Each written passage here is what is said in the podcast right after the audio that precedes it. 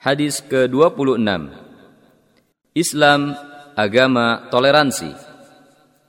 عن معاذ رضي الله عنه قال خرجنا مع رسول الله صلى الله عليه وسلم في غزوه تبوك فكان يصلي الظهر والعصر جميعا والمغرب والعشاء جميعا Dari Muadz radhiyallahu anhu ia berkata Kami keluar bersama Rasulullah pada perang Tabuk Rasulullah salat zuhur dan asar dengan cara jama' dan juga salat maghrib dan isya dengan cara jama'.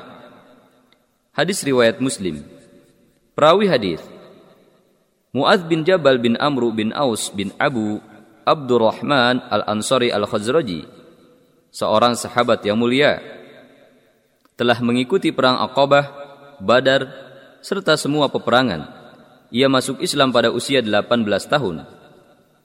Ia adalah sahabat yang paling mengetahui perkara halal dan haram ia memiliki 157 riwayat dalam kitab-kitab sunnah. Rasulullah Wasallam pernah mengutusnya sebagai wali di Yaman. Kemudian kembali setelah wafat Rasulullah Wasallam. Kemudian ia tinggal di negeri Syam dan meninggal di sana karena penyakit taun pada tahun 18 Hijriah atau tahun 17 Hijriah pada usia 34 tahun. Beberapa faedah hadis ini adalah hadis ini menunjukkan hukum bolehnya menjamak solat zuhur dengan ashar dan solat maghrib dengan isya baik jamaah takdim maupun jamaah takhir. Islam adalah agama mudah dan toleran serta menghilangkan ganjalan dan kesulitan. Oleh karena itu, hukum menjamak solat disyariatkan untuk memudahkan umat. Tidak ada kontradiksi antara hadis ini dengan firman Allah Subhanahu wa taala, "Inna salata kanat 'alal mu'minina kitaban mawquta."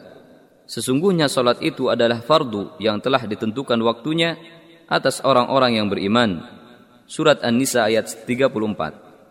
Hadis ini dikhususkan dalam kondisi yang dikecualikan ketika dalam perjalanan dan sebagainya ketika ada kebutuhan bagi orang yang tidak menjadikannya sebagai kebiasaan.